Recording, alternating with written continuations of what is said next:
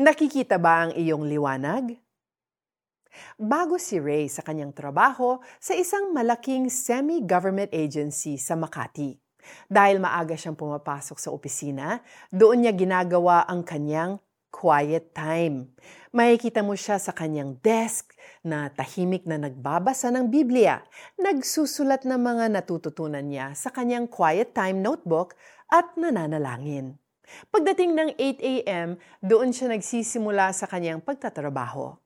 Dinaglaon ay nakilala si Ray na magaling at masipag. Palagi niyang nami-meet ang kanyang mga deadlines. Napansin din ng office mates niya ang kanyang kabaitan at pagiging magalang. At ginagawa niya ito hindi lamang sa mga nakakataas sa kanya, kundi pati na rin sa mga messenger, security guards at janitors. Minsan ay may nagbirong tumawag sa kanyang Father Ray. Nagtawanan ang kanyang mga kaopisina nang marinig ito.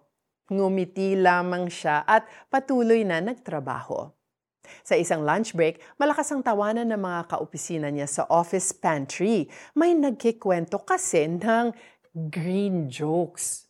Pumasok si Ray upang kumuha ng tubig, biglang may nagsabi ng, "Oops!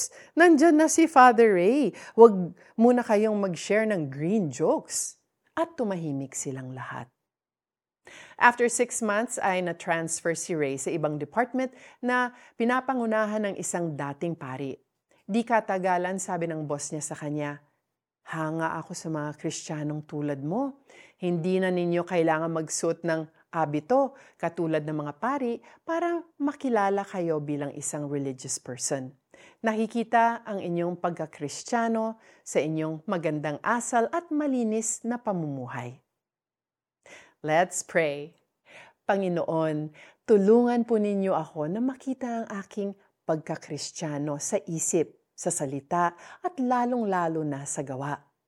Sa pangalan ni Jesus, ito ang aking dalangin. In Jesus' name, Amen. Nakikita ba ng mga kasama mo ang iyong pagiging isang tunay na mananampalataya? Nakikita ba sa iyong pang-araw-araw na pamumuhay ang pagiging asin at ilaw mo sa office o sa school? Gumawa ng mga paraan para maipakita ang liwanag mo sa paligid mo. Sa gayon, magsisilbi kayong ilaw sa kanila tulad ng bituing nagniningning sa kalangitan. Mga taga Filipos 2, verse 15b. Ako po si Joyce Burton Titular, and may the light of Jesus always shine in you.